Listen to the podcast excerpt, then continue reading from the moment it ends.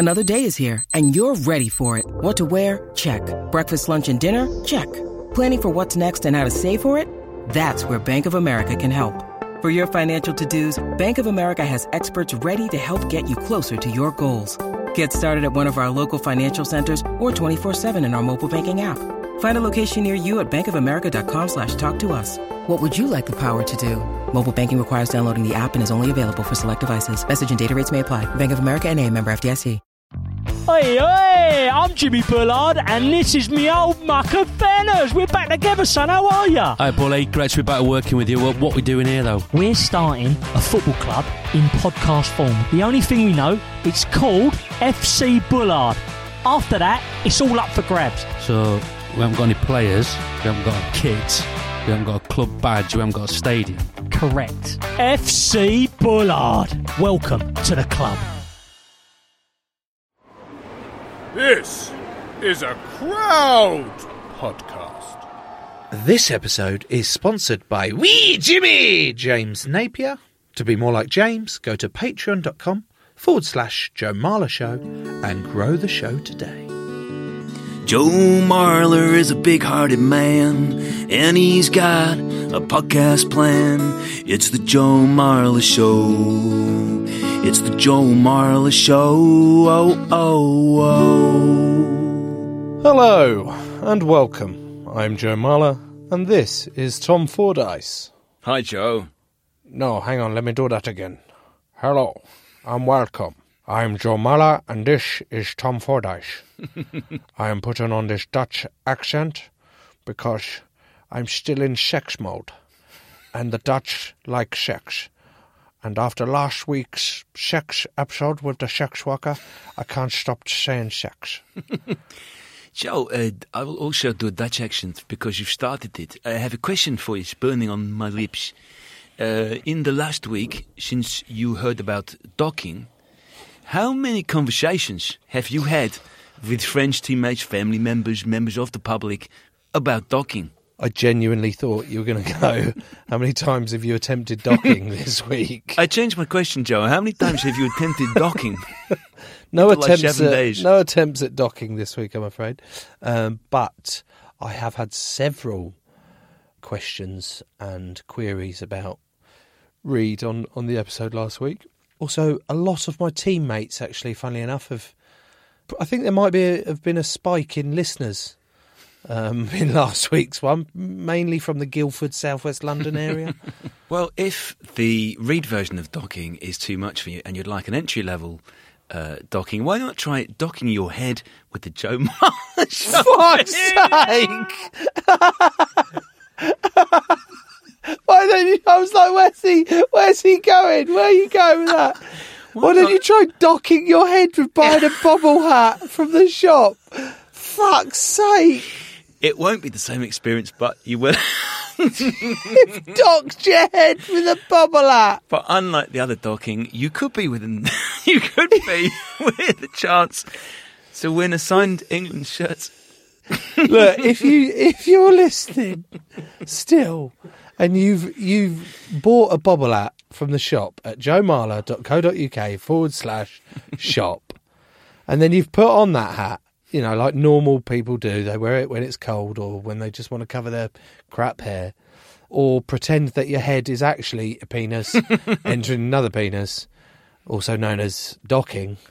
You will be entered into a prize draw where you have the opportunity to win a signed England rugby jersey. So if you want to be entered into that, buy a bobble hat. You don't have to dock it at joemarler.co.uk forward slash shop. Is that better, Tom? That was actually really, really good. Thanks. You you just need to calm down. That docking's got got you all worked up again. Should we have a guest? Yeah, please. Our guest today has won the Tour. Do, you, do I say that in French accent or no? I would, yeah. Okay. Our guest today has won the Tour de France. He's also got an Olympic gold medals. He's a fuck off. No, not you. Don't fuck off. Gee, don't fuck off. Right. I told you it was worse. Oh. Our guest today has won the Tour de France. He's also got Olympic gold medals, his own cycling podcast called the Geraint Thomas Cycling Club, So a big hello to Geraint Thomas. Hello, how are you doing? Thanks for having me. All right, boy, how you doing, Pronounder? Very well, thank you. How are you? All good? Just went more Welsh, didn't he? Where are you two now, Ian? N- Nid o'n gofyn bawyd moethus. Uh, Card- Cardiff?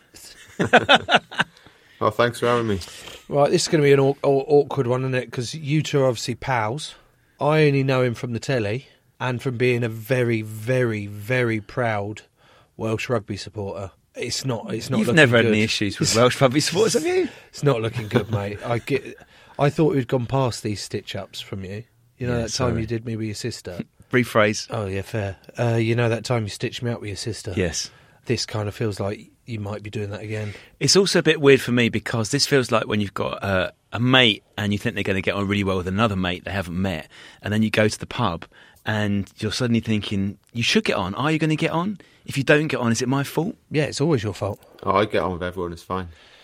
It is all always your fault, Tom. Especially seeing as what is this you've brought in? I got a free bottle of Prosecco at the hotel I stayed at. So I turned up at my hotel last night at half ten, and there was some promotion that I was unaware of, which meant that you got a free bottle of Prosecco.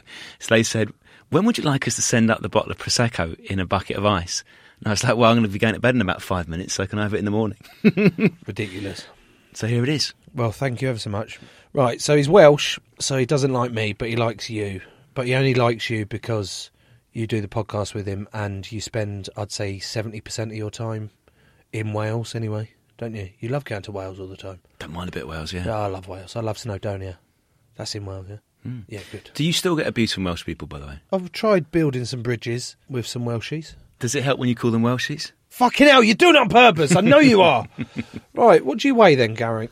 Uh, at the minute, 73 kilos, 73 kilos. How tall are you? uh, 183 centimetres, six foot ish. Fucking hell, 73 kilos for a six foot man. That That's quite light, no? Yeah, I'm overweight at the minute, though. I'm, race weight is normally around 68, 69 for the tour. Mate, Fighting weight, yeah. I can't fathom that really because I'm 183 kilo. 183 kilos. Oh, Are you? hell. I'm 183 centimeters and I'm 127 kilos. Have you always been this light? I'd say naturally around sort of 73, 74.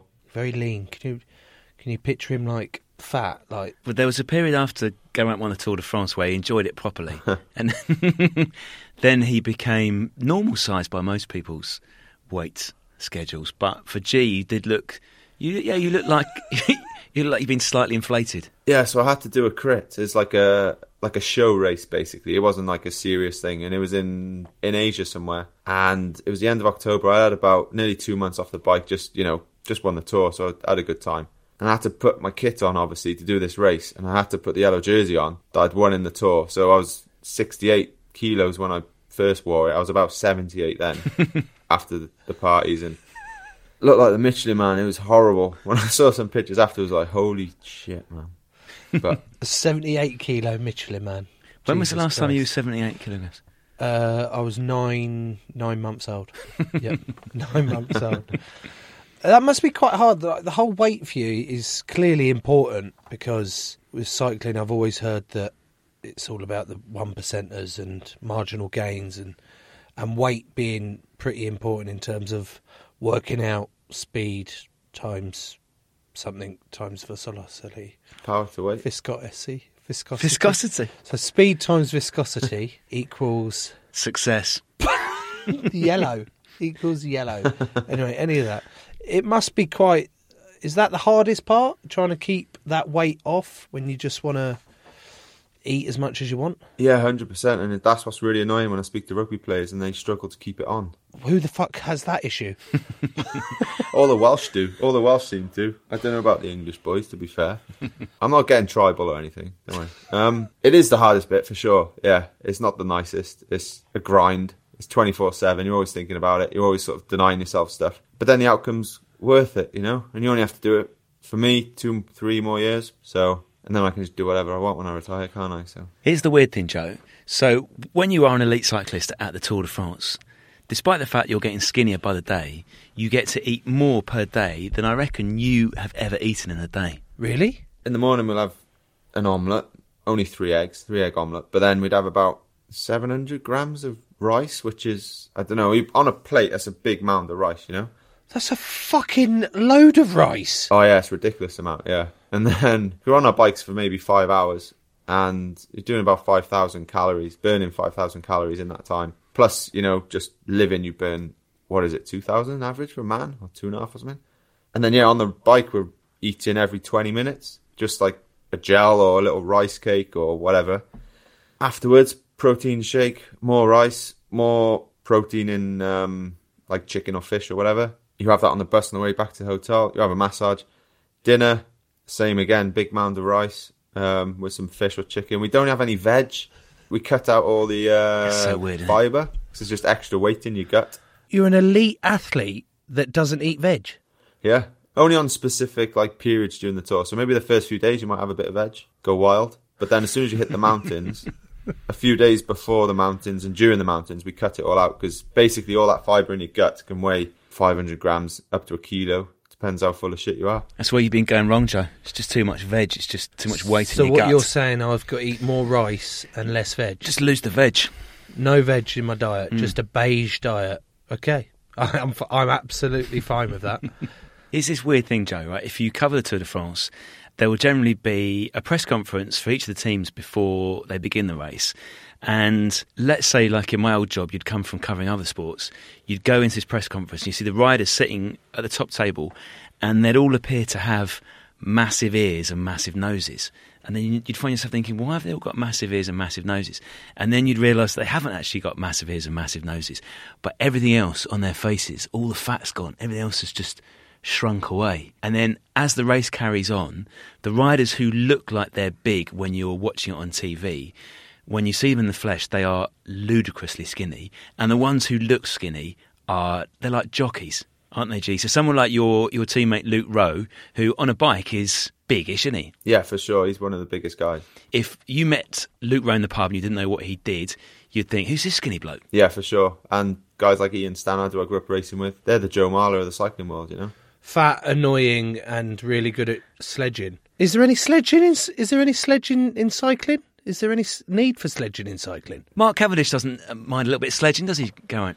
no, he certainly doesn't. Even with his own teammates, actually, which I kind of like. You know, I've known him since I grew up with him since we were like 12, and he's always been the same. He's always been loud and told you what he thinks, and he's adamant that he's right every single time. But You, you you say teammates there. Hang on. Off the top of my head, I've got these words: domestique, domestic, domestics. Nice. You're not a domestique, are you? No, Did you ever? Were you ever a domestique? Is it one of those that like you start in the academy in rugby? You start in the academy, you work your way up, work your way up until you're actually in the first team, and then you're playing week in week out. Is that how you, how it works? Or yeah, pretty much. You know, everyone has their own positions, like like in rugby almost. You know, like Luke Rowe, we've mentioned, he does the early job on the flat. Then you have your mid mountain guys, and then you have your your high mountain support, so to speak, and then you have your leader. It's the weird thing, and the one thing everyone does just struggle to understand when they first sort of new to the sport, really. Like my nan, my wife's nan, she was always like, "Why did you stop with 200 meters to go? Like you, you were winning, and then you let that Mark Cavendish guy pass you. Like you do it every time. Just keep going." That's when we were in the same team. I, he wasn't just riding for someone else then. oh right, fucking hell! I was like, But- she's got a point there. What? yeah, but yeah, it's just that everyone has their own role in that team to help their leader. So with the sprinters, it's getting him to 200, 150 meters to go in the best position, and then he, you know, finishes it off. Or if it's like a GC guy, which I am, is is you know protecting them all day and getting them into the final climb and supporting them that way. What's so what's GC stand for? sorry, general classification. So the overall, so like the yellow jersey in Tour de France. So you're you're the boss. I am the boss. Yeah, You get the yellow jersey. What does the rest of your team get? I gave him a yellow jersey that I'd won. They're happy with that. Get what? this- get what do you mean Joe. you gave them your yellow jersey? So I took the yellow jersey on stage 11. So then every day I got another one, plus a long sleeve and a, a gilet with, with no sleeves. So I accumulated quite a few by the end. So Oh, right, I gave okay. the boys the yellow jersey. Okay. Plus you give them a bit of a, a bonus as well. Plus a few good nights out as well. The amount of money that you win, let's say you, in Geraint's case, you win the Tour de France, you don't keep all the money that you win, you split it with the rest of the team on the basis that you couldn't have won it without the team. But do you like? Do you control that? Do you go look? You're only getting you're only getting hundred quid, and you're you're only getting seventy because I know that you fucking you didn't pull your weight on that one, and you're definitely only getting fifty because I saw you stop early for a kebab. Like, is, are you in charge of the split, or is that like done beforehand? No, that, that's that's agreed beforehand. So basically, the prize money is twenty percent goes to the staff, and then the eighty percent gets split between all the riders at the race. Sometimes there's a bit of debate. Oh, you know, this guy didn't finish, so maybe he should only get seventeen stages worth. But we just give him the twenty-one stages. It makes it less complicated. But then it comes to bonuses, and then I can kind of that's what I just give them personally. So it's up to me. But that's just the best way around it. Basically, it gets split between everyone. It's like four hundred fifty thousand euro for winning the Tour de France. It should be a lot more, I reckon. But Why? That's a lot of money. oh yeah, it is. But take off twenty percent and then split that between eight. It's not so much left, really, is it? No, but I think you should be less generous with splitting it with the team. Like you're the one, you're the one who won. Yeah, they put in some work, but you know they had some good experience, and you could just throw them a couple of drinks on the night out, um, and go. Like, if they don't like it, you'll get someone else that loves you. They'll, they'll come in and do it for you, won't they? But What was your bonus for winning the World Cup semi final in 2019? I don't think there was one. If you'd won the final, Yeah, what would you have got? retirement. uh, I don't know. A considerable amount, I reckon. I don't know, hundred. And would everyone in the squad have got the same, or would you got more if you started? everyone in the 31 would have got the same. So it used to be, um, so like for tours, summer tours and stuff like that, you it was done on the match day 23, and it would be split between them. And then if you had a travelling reserve or two, they'd get half a match fee each. And then the 33 man squad, the others that aren't in the ma- actual match day, they just get a training fee. But on tours now, they just pool all the money together and it's a flat fee for all the 40 man squad. It's just split between, which kind of makes sense. But then you kind of go, there's probably, there might be at least eight or nine players that do all the training sessions, play all the games, all the media commitments.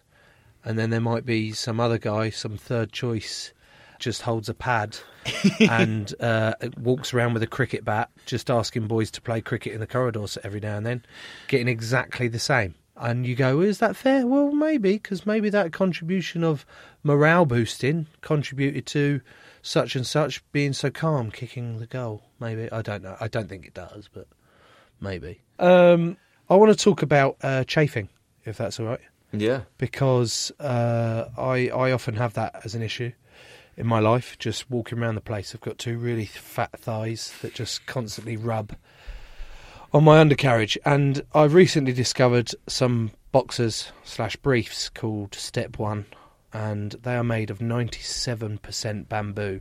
Really? Yeah, ninety-seven percent. I don't know what the other three percent are. And no, it's not what Tom thought they were earlier. Like, aren't they really uncomfortable and scratchy because they're made of bamboo? That's not what. Like, what were you thinking that they're just made out of? They The, would. 97% wood. that's not what I meant. Like, they've obviously crushed it, so it's not. It's soft. Do you want to feel it? No. Okay. Ha- has it made a difference to your chafing? I haven't chafed since. Seriously? Honestly, it is so, so soft, so soft. Support? not a lot to support there, so there's no issues. um, but if there was, there would be maximal support. But what I want to know is how do you stop chafe? Do you do the classic Vas, talc, or have you got something special to stop chafage? Um, we got chamois cream, which is basically because we got a chamois in our shorts, like a little padded, well, chamois. Yeah. Um, you can put cream on that, uh, but I tend not to really because I got a bit of a granite gooch. Um, I can put up with quite a lot down there. Um, I don't really get saddle sores either. Like some guys get these big, like spotty sores down there, which they're squeezing and pus is going everywhere. oh, for fuck's sake! My favourite. Do you watch Doctor Pimple Popper? What? Oh, mate, yeah, get on Instagram, Google, I mean, search Doctor Pimple Popper. It's fucking phenomenal if you're into that sort of thing. so you don't, you've got a granite gooch, you don't get saddle sores, and you don't chafe. I do have a bit of chafing sometimes, yeah. Like sometimes I just get a real a clean cut as well, which is that's the worst. It, like sticks to your chamois almost. You get out the saddle and it can come away from the chamois sometimes, and that's well, that's not nice. Do you think that's But, that's um, been uh, some contributing factors to your success? Yeah, A granite just, gooch. um, if you want to win the Tour de France, you need a granite gooch. Well, you, you Joe, some of the saddle sores. helps. Go out. Was there one that Chris Froome had a few years ago? That maybe it was during the Giro actually, which in 2018, which he didn't ride. But I heard that it was the size of a two pence piece. This big sore on his, and it just every Yeah, day it got worse and worse. Yeah, I, I, I can't say I um looked into it that much, but he was on the back of the bus from what the boys were saying most days, and the doc was there, you know, down there just I don't know what he was doing, but treating it. It's not the nicest. It's you know, it's just uncomfortable. He's constantly changing saddles and his position to try and make it comfier, but yeah, it's just like well, yeah, a big sword down there which is constantly sitting on, so it's not ideal. But What's the mo- what's the most painful thing that's happened to you on a bike? If you've got a granite gooch, you don't get saddle sores really. Surely Hmm. there's been accidents or something that's happened to you that you've gone fucking hell. I'm not sure about this. my pelvis isn't made of granite really. That's that's broke a few times. So during the tour in 2013, I crashed, like flipped over my handlebars, landed on my the back of my pelvis, and that cracked it. And basically, I continued to race because the doctor said it wasn't going to get any worse by riding.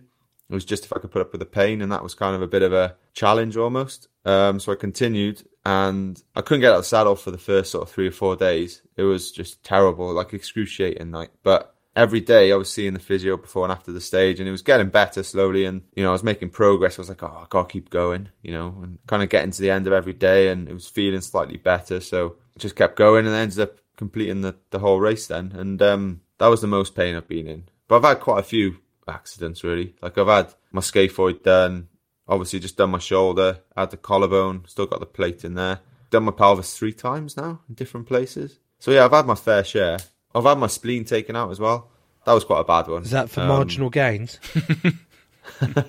it did work out well in the end, yeah, a bit lighter. But I ruptured it in, in Sydney, 2005, and uh, it was I was with British Cycling at the time. Dave Brailsford was my boss at the time there as well. He flew my mum, my dad, and my brother out when I was in intensive care. But once I was okay, you know, it looked like I was well, I was fine. My dad and my brother had a whale of a time, free holiday down there, down on Bondi Beach, and they were loving it. so worked out for everyone in the end. But imagine, rather than when you're going 70 miles an hour down the motorway and you've got your nice polo. What colour's your polo? Lime green. No, it's black. Mi- midnight, midnight black. midnight black polo going down the, the motorway at 70 miles an hour. Imagine going down a mountainside on a bike in nothing but lycra, and your tyres are maybe 25 mil wide, and you're going 60 miles an hour. What? You go that fast? So we work in kilometres an hour, but yeah, I think the fastest I've probably seen is 105k an hour, which I think is just over 60. What the fuck? How do you go that fast? I thought the hills. I thought first of all, I thought it was uphill. I thought cycling was up, and then second of all, I thought the bits that were downhill were like really tight chicanes. Yeah, they're corners. Yeah. Not really, no. What's a chicane? It's like a double, one one way, then one the other. So it's a double corner. Sort of. Yeah. so I thought they're really tight. So how are you doing sixty-five miles an hour down a chicane? I just love that. Yeah, obviously some of them are in the tour, but in Switzerland there's a lot of big, fast, straight, you know, good tarmac roads, and yeah, you can hit some pretty crazy speeds down there. And at the time, you don't, you just, well, you got to do it, haven't you? But you don't really think about it. You're just in the doing what you do. But then when you see your Garmin, your computer afterwards, you, that tells you, you know, all your statistics from the day, so to speak, and you see speeds like that, it is a bit like, Pwah. If you just hit a little stone or something, and you know, your tire blows out, or or just other people around you. Like I've had so many crashes where people have just crashed in front of me or around me and just taken me out. Part of the job, isn't it? Always say it's like a batsman losing his wicket. You know, it's always going to happen. You're always going to crash. You've got to be lucky if you don't break something. Really. No, that's not. That's not the same. If a batsman loses his, his wicket, he doesn't break break his arm. no. Like there's No, not a but- risk. There's not a risk of life. In fact, there's a small risk of life in case the ball like bounces up and hits him in the head. Uh, It's a very very small risk of life though because of all the padding etc. You're going down a hill at 65 miles an hour with like lycra on. Why aren't you wearing more pads? Well, it's just heavier then, though, isn't it? And like in the tour, it's pretty hot. So I struggle to get on my moped, uh, 49cc. Um, I struggle with the fear at it tipping 27, 28 miles an hour. And you're on a bike at 65 miles an hour. You're an adrenaline junkie. Have you always been like one of that? You must be. Growing up, were you like, I'm just a fucking nutter? yeah, I never thought it, but yeah, when you look back, some of the stupid stuff you do, and just like now, yeah, you just don't think about the real dangers of it. Really, otherwise you wouldn't be able to do it. But I can, I, I can see it. in My son now, he's two. He's just turned like or he must be two in a few months. But I can kind of see that in him. Or maybe all kids are like that. I don't know. I've only got one, but he's just like he's just bonkers. He's jumping off stuff and yeah, head first down, all sorts of stuff. So maybe that's from me, or maybe that's just two year old kids. I don't know, but I'm going to give you another option here, Joe. So it doesn't have to be an apocalyptic crash where, as Geraint has done, you might overshoot a corner, uh, disappear down a mountainside, then look up and see your bike hanging out of a tree.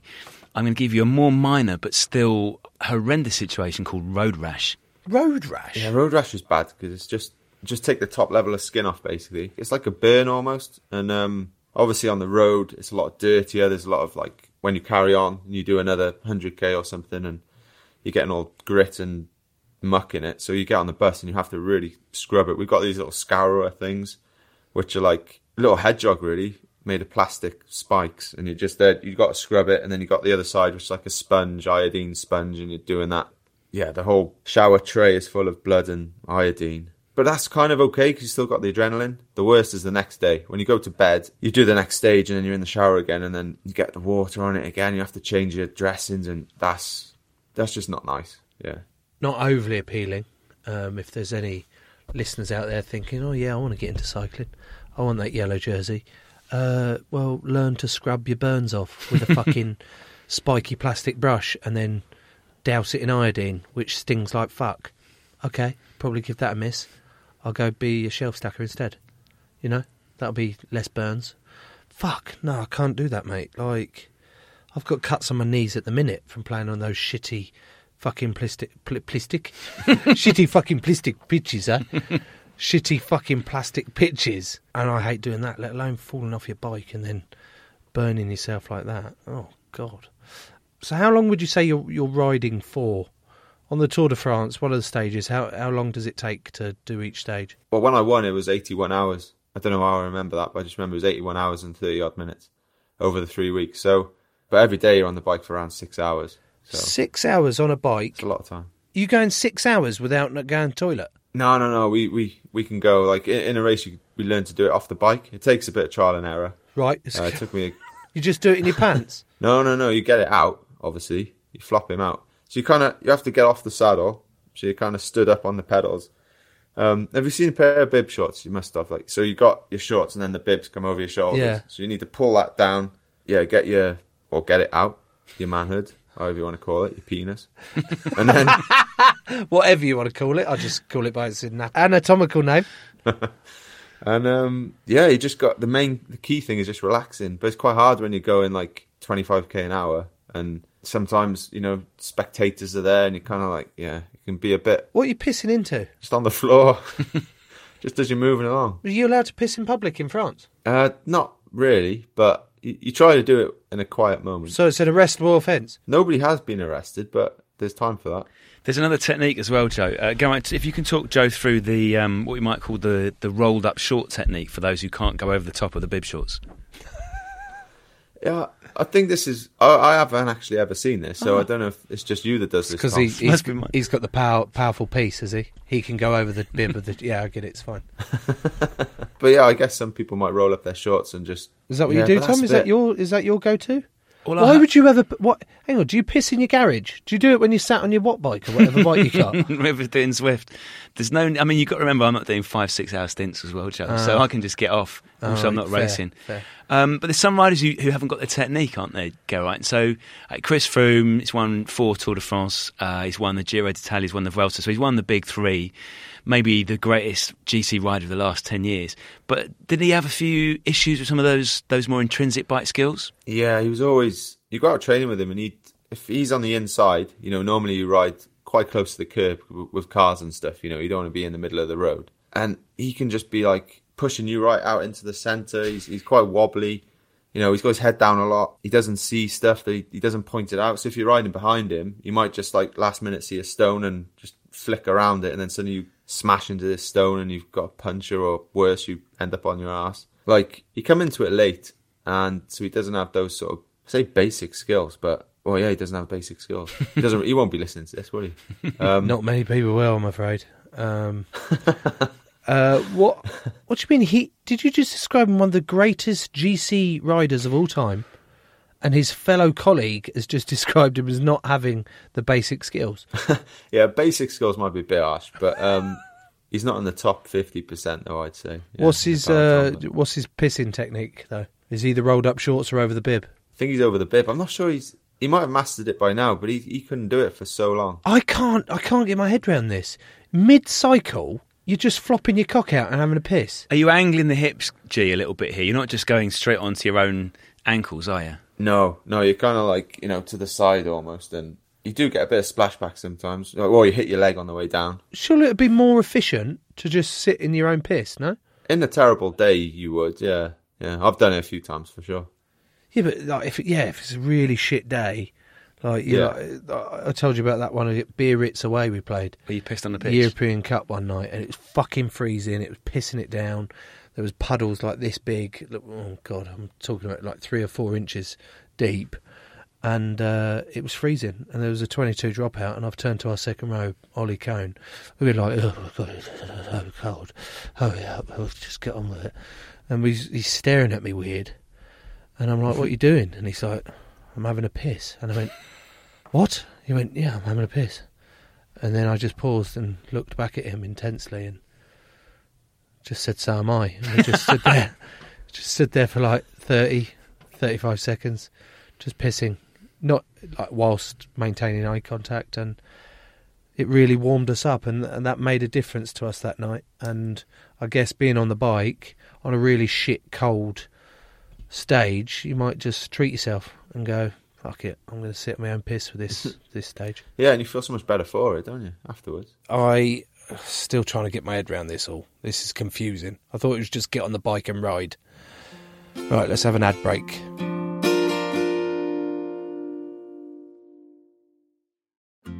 Time to thank our official sponsors on Patreon. This week they include the following Kelsey Breeze, it's Craig Keller. The durable Robert Giroux, Half Pint Jury Lowry, He's Not Dead, it's James Dean. Eric the Windy Rhino, All is Fair in Love and War, it's Matthew Fairs. Becky Rollerball Dyson, the other Becky, the notorious BEG, it is Becky Eaton Garrett. The Swindler, Josh Swindles, the Bounty Hunter, Alistair Boundy, Greg the Eagle Edwards, the Locksmith, Jordan Blaylock, the Samurai Sam Williams, Proud Mary, and on my first whistle, it's Tom Anderson. To become an official sponsor just like them, go to patreon.com forward slash Joe Marler Show and grow the show today. Right, that break was very much needed. Geraint, what else can you do whilst you're pedaling then?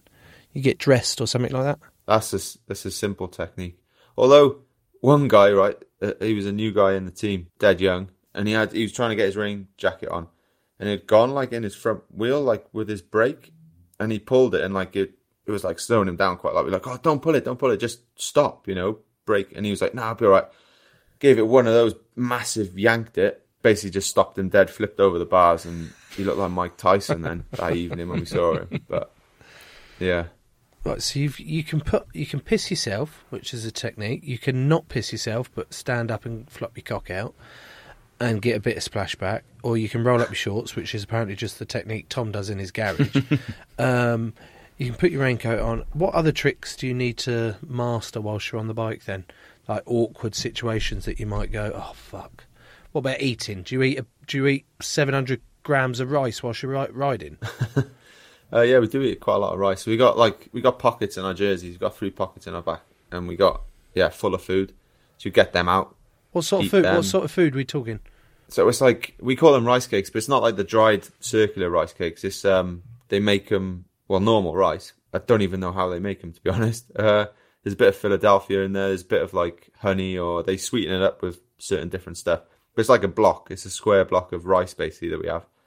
Then we have our gels and our bars and all that stuff, which you know our nutrition sponsor does for us. Like we have radios. Radios sometimes might not work, so they're they're in a pocket that's in your bib short. So you got your jersey over the top. So you might have to take your jersey off, get your radio out, play with it, do whatever needs doing, get that back in, get your jersey back on. Or sometimes you might have a hat on underneath your helmet. You got to take your helmet off, or your glasses, get rid of that. Simple stuff for us, I guess. But yeah, you got to be able to undress and that pretty quickly while still in the on the move. Because if you stop, suddenly you're two minutes behind straight away. That's why you try to do everything on the move. What about the actual equipment that you use? And like, I just picture in your house as you've got twenty bikes, all stored in your garage, all different colours, all different like modifications to it, and you're like, oh, I like this one today, or I like that. Like rugby players have got different boots.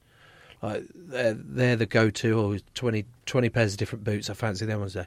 Have you got a shit ton of bikes? Uh, not really, to be honest. 'cause we to give ours back every year.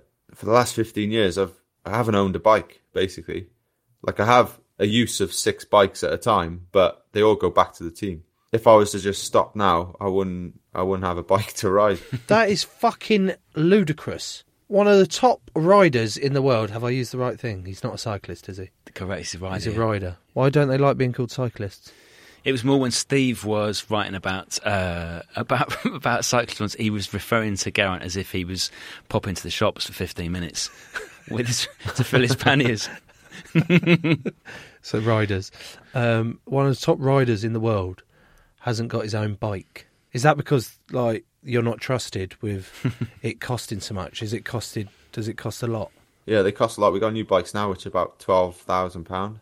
Um, a piece. Yeah, yeah, yeah, for one bike. Yeah, and we've got a training bike, two race bikes, or three, plus a time trial bike and a spare time trial bike. So, yeah, six bikes and yeah, easily twelve grand a piece. That's fucking obscene. What are you getting for twelve? What's it made out of? Like gold? I know we were talking about this the other day. Like, it's obviously a lot of technology to develop it, but you know, it's just a bit of carbon and um, It's a bit of carbon and a couple of wheels. You, twelve grand, mate. That's a deposit. The weird thing is, Joe, as well, the less the bike weighs, so, so pretty much the less there is of it, the more expensive it will be. Nah. Nah. Someone that whoever's behind that is one of the greatest con, art, con artists going. How's the, how's come up with that? Less is more. Right, Geraint, talk us through, even before we start talking about cyclist body shapes, we need to talk about tan lines. Do we? well, I'll have tan lines on my arms and legs pretty much most of the year. As soon as they sees the sun, they'll be back straight away. You know. So yeah, that's kind of weird because you forget, and then you go down to the beach. We went to Dubai in the off season, rock up at the beach, and then you've got these short shorts on. You're like, oh my, they've got shaved legs, got a big brown tan line here.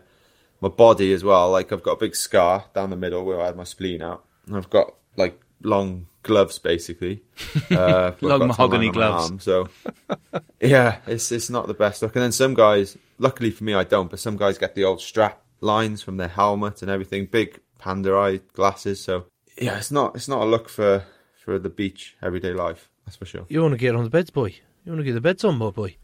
You know. now, this might be slightly controversial and also very unprepped. Um, but what do you say to people that don't know cycling that well, but they know the headlines that your sport have had in the past, and their response to when cycling's brought up, they go, "Well, it's fucking full of drug cheats anyway." So, what's the point in watching it? Because you know it's not really that fair, because it's littered with with doping and, and drug cheats. Is that unfair? Really unfair, or is that actually you know still going on? Oh, at, the moment, it's totally unfair, I think. But you can see why they have that attitude as well. You know, from the whole Armstrong era, that sort of era. But it's just tough one, isn't it? Because we're paying the price for, for everything they did. And to be honest, this the whole Armstrong thing was great for the sport in a weird way because it did clean it up almost from there. There's always going to be people that try to cheat, aren't they? No matter what walk of life you're in, you know, whether it's I don't know someone on uh, in a bank or you know in working local post office, whatever, or, or in Or- or a a professional rugby sport, club. everyone's going to try and A rubber club faking a serious mouth injury. yeah, exactly. So Why did why didn't you use the other rugby club? Because you, you've never played for the other rugby club. No, but they fucking ruined the sport, didn't they?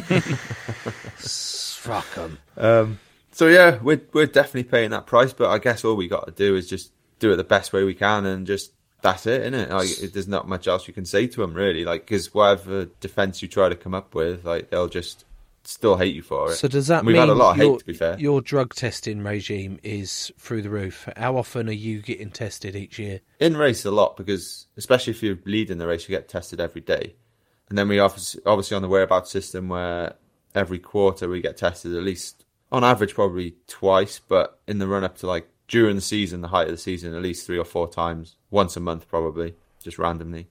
So there's a lot of that but then you know that's that's the other thing. Like Armstrong said all the time on it.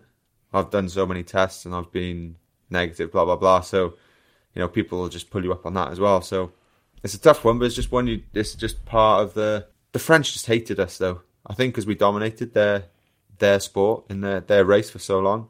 But as soon as Froome left and we changed sponsor, they love us again now. so What's what's Maybe the, it's just what's, him. what's the beef with Froome? Why, why? he was a serial winner. And then he did have in eighteen actually had a salbutamol thing, which he had too many puffs or something, and there was a limit, and he was over, and but he was able to prove what happened and stuff, and he could continue racing, but that just gave them more, you know, fuel on the fire to hate him basically. So Joe, you know when you're playing rugby and let's say there's uh, either a line out or there is a scrum quite close at the touchlines, can you hear what the spectators are saying? Yeah, yeah, Do you hear insults? Let's say you were playing in Cardiff. yeah. Fair, fair amount, Yeah. fair amount. What sort of stuff? Um, there'll there'll always be um, jibes back to 2016 with me and Samson Lee. More recently, there'll be jibes back to me and Big Al, or anything, just anything to do with being English in general, or a complete and utter helmet in general. and I actually really enjoy it. It's part of the sort of back and forth enjoyment, banter sort of thing with them that I really enjoy. It's part of the entertainment of it. Um, so I, yeah, I, I like it. For you, Geraint, if you're riding up Alpe d'Huez, the spectators are right there in front of you and they're only parting right at the last minute as you, as you guys approach them. Yeah, and I, I love all that to be honest. It's like you know what I've watched on the TV since I was a kid, and just wanting to to experience that. And then when I was in the front of the tour in the yellow jersey up Alpe d'Huez, and that that was by far the the most amazing day I've had on the bike. But then that very same day, one of the spectators got too close and took someone out that was in the lead group. Nibali, he's, he's I wouldn't say he's a mate. I Don't particularly like him, so I wasn't too bothered. But um, it's just mad, really, like how they can just affect the race. Like it's been numerous times when spectators have taken out a cyclist, or but that's also what makes it so good because you know they can go up and spend two days on the mountain drinking, sleeping up there in a tent, and then just enjoy the racing. Has there ever been a moment? Have you seen Big Daddy with Adam Sandler? Yeah, I think I have. You know, like when he's teaching his son to do fun shit down the park, and there's these rollerbladers coming down chicanes um, on this thing, and he's like to his son, he's like, "Oh, one of my favourite things to do is this," and he just picks up a big stick and he lobs it on the path last minute for the rollerbladers go over arse over tit. Is there any supporters that have ever done that or or do that? Because I'd definitely like to do that. There's been a lot of protests in France. They love a protest, don't they? So they've like blocked roads and hay bales and stuff. We got gassed actually. What for? Yeah, when I won. There's always a farmers' protest at the tour, and but the farmers, what happened is the farmers had blocked the road, Joe, and so the riot police came in to clear the bales and the protesters, and got the pepper spray out, and forgetting that a they were outdoors and b it was quite windy. And then just filled the air with pepper spray as the race came through. so all the riders are blinded. Literally like 30 seconds before we got there, so we all stopped, and then we're all just like, yeah, all spraying water in our eyes and stuff, and yeah. Yeah, but at least you were all blinded. You know, it's a level playing field there. At least you're all fucking in agony. Yeah, true, true. There's been tax and stuff. People have chucked stuff to, you know, punches and stuff, but they're within or less than a meter to us, you know, shouting. You can smell the beer on their breath a lot of the time, and it's just insane. But that gives you a massive buzz. But at the same time, as I say, as long as they don't touch you um, and affect the race, and you know, guys run alongside you, you know, in their mankinis with flags and all this, and quite easily trip up, and that can go on your wheel or something. So it is pretty mad, especially when they've had, you know, ten pints before. But it is great though to ride through that. Right, so we've got the different roles here now on the on the riding team. We've got domestiques. Why don't you just call them domestics? French sport. Fair. So you've got domestiques, then you got the climber. Why is it that not climeur? if it's a French sport, why is it not climeur? That's a good point. Okay. You got the road captain or captain, captain, rod, rod, rod, rod, the capitani, uh, the sprinter, the lead out man or the lead out man. Is it lead out? Yes. And the GC contender. So there's six different roles. Is there in your team? Yeah, simplified. Yeah. What roles are me and Tom playing in that? well, I think you'd be the sprinter. Hmm. You're the power man. Yeah. I think you've really underestimated my abilities here. We're assuming that you've, you're a cyclist now. Otherwise, What do you mean? No, no, like we're like we're as we are, with the shape we are, with the type muscle fiber type we are. He's as old as he is. we are who we are. What? But we had, and we ha- last minute. You've had two dropouts, and there's only two people left in the world. It's me and Tom. What Okay. role am I playing, and what role is Tom playing? Ah, well, well, yeah, you'd definitely be a, a domestique then. You know, getting food from the car, getting water for us. Um, Is that what a domestique is, really? comes from the French word for servant. Really? Yes, they have to go back to the team car as you're going on the race. Let's say Geraint is a GC contender. So gets I'm on my bike. You're and on I your go bike. back to the team car. So Geraint, let, let's say for example, Geraint, let's imagine that um, Joe has stuck with the main peloton for a substantial portion of a stage. You are peckish and thirsty. What would you say to Joe? oh, Joe, do you mind just going back to the car, getting me a couple of rice cakes, please, mate? Do you want any fish with that? nah, just the rice. Okay. I'll, I'll do. Maybe a gel as well. Okay. Yeah. Yes, sir. Do I say, do I say sir? I'd prefer it. You don't have to, but Okay. Uh, yes, sir. Sir. But uh, I'll be back in a minute. So then I break, or do I turn round? What do I do? oh, you break slow, softly. Okay. You don't want to take out the guys behind you. But yeah, you stick your arm in the air. So then there's like a commissaire, we call him, like a referee. He'll see you with your arm in the air. Then he'll say on race radio, Joe Marler, team, whatever, wants his car. Your, tar- your car will come up. You'll hand you the stuff through the window. You'll grab it, and then you ride back up to me and give it to me. I'll say thank you very much, and um, Then what do I do? then you can ride on the front for a bit. Just break the wind for me, so I don't have to ride. You know, That's Joe's sort of role. That it might start raining as well, so I'll need my jacket. So you probably have to go back for the, to the car to get that as well. You, you you just said to me that's in your back pocket and you can put it on yourself. You lazy fuck. Nah, not not racing though. I'll leave it in the car because it's less weight, so you can get it for me. Sure. Go get the umbrella as well whilst I'm at it. Just a jacket will do, thanks. Yeah. Okay. Thanks. I'll be back. In But then a once minute. it stops, I'll give you the jacket back. Then I'll take it off once it stops raining and give it back to you, and then you can take it back to the car for me. How many domestiques do you have? Uh, generally, teams made up of eight uh, in the tour. For that role, two, maybe three. And literally, their job is to serve, as in break the wind, uh, go back and get your shit, and just ride alongside you, and that's it. Yeah, pretty much.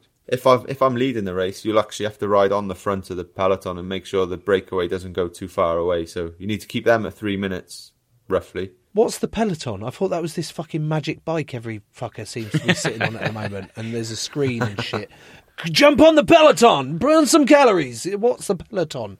Is that a group of people together? It's like the main bunch, yeah, where, where the majority of riders are. Traditionally, well, not traditionally, it just happens when you're leading the race, you have to take control of that race. So if there's a breakaway, your team is the first to ride. So you need to make sure that breakaway doesn't get 10, 20 minutes up the road. You need to keep them within, just say, three minutes. So we have to control them. We have to ride at a pace to stop them going any further away. And you also have to serve me at the same time. So there's a, And not just me, maybe one of the other guys as well. Like there's a there's a climber who's also very important to me. You probably have to serve him as well. What's the climber do? Does it, does I'm just fucking absolutely bamboozled by this sport.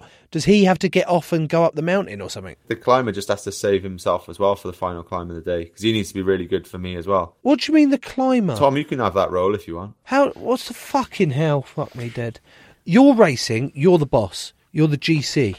Yeah. Yeah, Right. What's this climber doing for you? What's Tom the climber going to do for you? there's quite a lot of climbs in the race, but mountaintop finishes there'll be four maybe, plus a lot of other, maybe two other real hard mountain days. So on those days, Tom needs to be there with me until the very death of the race. Really, maybe three, four k to go. So he's vital to me. So kind of the domestiques will help him as well. Okay. So we've got the domestique. We've got the climber. Who's the road captain? Is he in charge of the tactics? Yeah, he basically makes the calls on the road.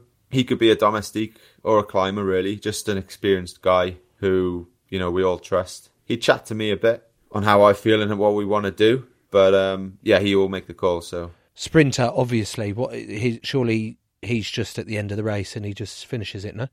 he can be quite lazy sometimes. You know, he won't do too much on the days he's not going to win, but then he'll generally win when it matters in the sprints. So he's saving himself for them. Maybe I should be more of a sprinter actually. There. So you're, you're a sprinter, Joe. Um, Mark Cavendish is a sprinter. Mm. You do you think this is fair, G? The sprinters tend to be maybe more high maintenance, slightly more explosive in character and temperament. Yeah, yeah, big egos. I'm going to play you a little video, Joe. So this is this is Mark Cavendish at the tour last year in 2021. We had a, he had a remarkable tour. He won four stages. He's a bit of a perfectionist, as Geraint will tell us. But just have a little look at this video, and I'll play it. We might put it on our social channels of how he reacts when he's not happy with his bike. Qui représente le Danemark, un ancien vainqueur de He's got Liège, his- Bastogne Liège, du Tour de Lombardie, double vainqueur du Criterium du Dauphiné. C'est Jakob Fuglsang. What? What? Why is he kicking off? What? Why is he? Ki- why is he kicked off like that? What's happened to his bike? What's happened? I think his bars were slightly like I don't know if they were like a bit loose or something or not straight, but he completely lost his shit there, didn't he? Yeah. Fucking sort it out, and then he's got to shout it on the bus. Fucking hell! Is he like that all the time? He's got a tendency to be, yeah, yeah. Right. Okay. I want a little bit more on the personalities then. End a tour. So you've worked your tits off all year round. You're exhausted. Surely there's got to be something like in any sport, a big old end of season piss up. Yeah, in Paris there's always a big party, yeah. Right. Out of the people in your team or in other teams, like who's the ones that go hard that are like all nighters, and who's the ones that you're like, oh my god, because you've obviously not drunk. Do you? I'm presuming you don't drink through the season because that can affect weight, etc. all year round. Yeah, so we don't drink. We'll have a drink over Christmas, but other than that, we won't drink till the tour, pretty much. And um, it's it's a cheap night, put it that way. Um, but like Luke Rowe, who we've already mentioned, I've grew up with him. He's from Wales as well, and he's he's always there for a, for a big night out. Some of the other guys, maybe you know the French or Spanish, Italians, like they're a bit more sort of subdued with it. But then after a few, they just go wild as well. So they're like seventeen year olds when they first go out, you know. Um, well, everyone drinks a, a lot for them, but that's maybe only four or five bottles of beer, you know. So yeah, it's the food that everyone just goes nuts on: burgers, pizzas, whatever. But like you go from yeah thirty odd hours a week eating fish and salads and stuff when you're training, and obviously all the rice in the race, to doing nothing and, and eating all that junk, you, you put it on pretty quick. I have that crave all year round. Every day. That's my that's my. I had a Domino's last night. Did you? Hell, yeah. I thought I'd treat myself because I'd painted half the lounge, so I went. Oh, that's been a tough day today. Took all of like hour and forty five minutes. thought I'd treat myself to a nice Domino's, and Daisy was like, "What are you doing?" I went, "I'm a grown man. I'll fucking do what I want." Actually, she went, "Can I have a slice?" I said, "Yeah, of course you can. No worries." What flavour did you go for? uh, chicken barbecue something with a load of gherkins and jalapenos on. Any sides? Yeah, that garlic dip. It comes with every pizza. Does it? Do you you never had a Domino's? Not for a long time. You're so old, man. Bradley Wiggins. Yeah, What's he like? I'm sure he's bipolar.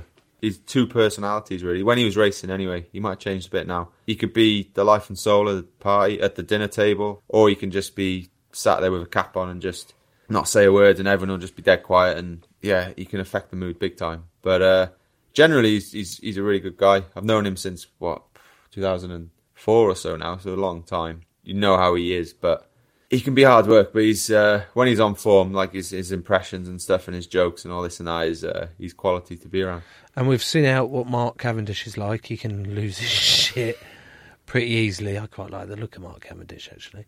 Um, what other big names across cycling are there? Are there like any big French or Italian riders that you, you respect or dislike? Well, I guess Alaphilippe is the big French hero at the moment. He's world champion, double world champion. He's a really nice guy though, but apparently he, he likes a beer or two.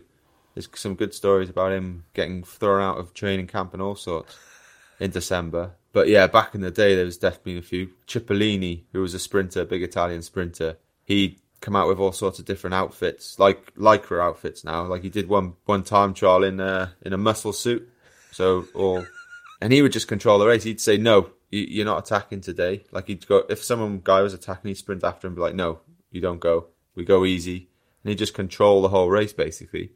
So there's no characters like that anymore, unfortunately. I think I might. I might. In fact, no, I'm not. I've got a bike, but it doesn't go anywhere. It's the one that stays in the garage. Is it? Got a load of bird poo on it. um, but I think I'm going to have to clean it off now. Get yourself involved. Yeah, but I don't think I can drop myself down to 73 kilos. One leg. Okay, on the track, I can't run either, mate.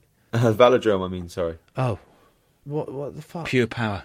No, there's none of that in me whatsoever. Go right, I'm not going to keep you anymore. thank you so much for coming on and speaking to us, mate. It's been great. Pleasure. Thanks for having me. How do you say bye in Welsh? Hwyl. Say Hwyl. Hwyl. Hwyl. Steve, is it Hwyl? Hwyl var val var val. Diolch. See you, G. Deal. Thank you so much, mate. Cheers. Pleasure. Good job on the wheel, by the way. I watched that. Fuck's sake, Pedro the pony. I feel you had your learning face on there, Joe, throughout that episode. I had to. There was quite a lot to take in there. Um, cycling's one of those sports that I've never really taken much interest in, mainly because I can't ride. Although weirdly, most rugby players, upon retirement, seem to get massively into cycling. Yeah, I'm not going to be one of them. I'm just going to be getting massively overweight. but no, it's really interesting to to hear how complicated and also the tactics that go into the tours that he does and all that. I, I thought it was great. Yeah, you must have a lot of fun in the podcast you do with Eva, do you? Are you referring to the Geraint Thomas Cycling Club? That's which, ob- if you that's search obscene. for, That was clearly just a normal chit chat I was having with you and a genuine question of, oh, you must have fun doing it. Not an opportunity for you to just plug your other podcast. But now that you've done it, it's called the what? the Geraint Thomas Cycling Club. Just search for it in all your usual podcast places, Joe, if you'd like more stories of what it's really like to be a pro bike rider. Are you finished? That's my plug voice. Right. Who have we, fucking hell. Who have we got next week? Joe, we've got some theme park designers that promises to be a real roller coaster ride, Joe, of a show. Get out. Leave. He's gone. He's fucking gone. gone for good.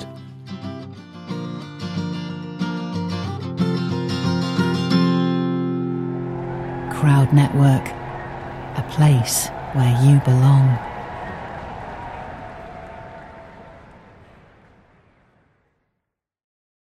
Sports Social Podcast Network.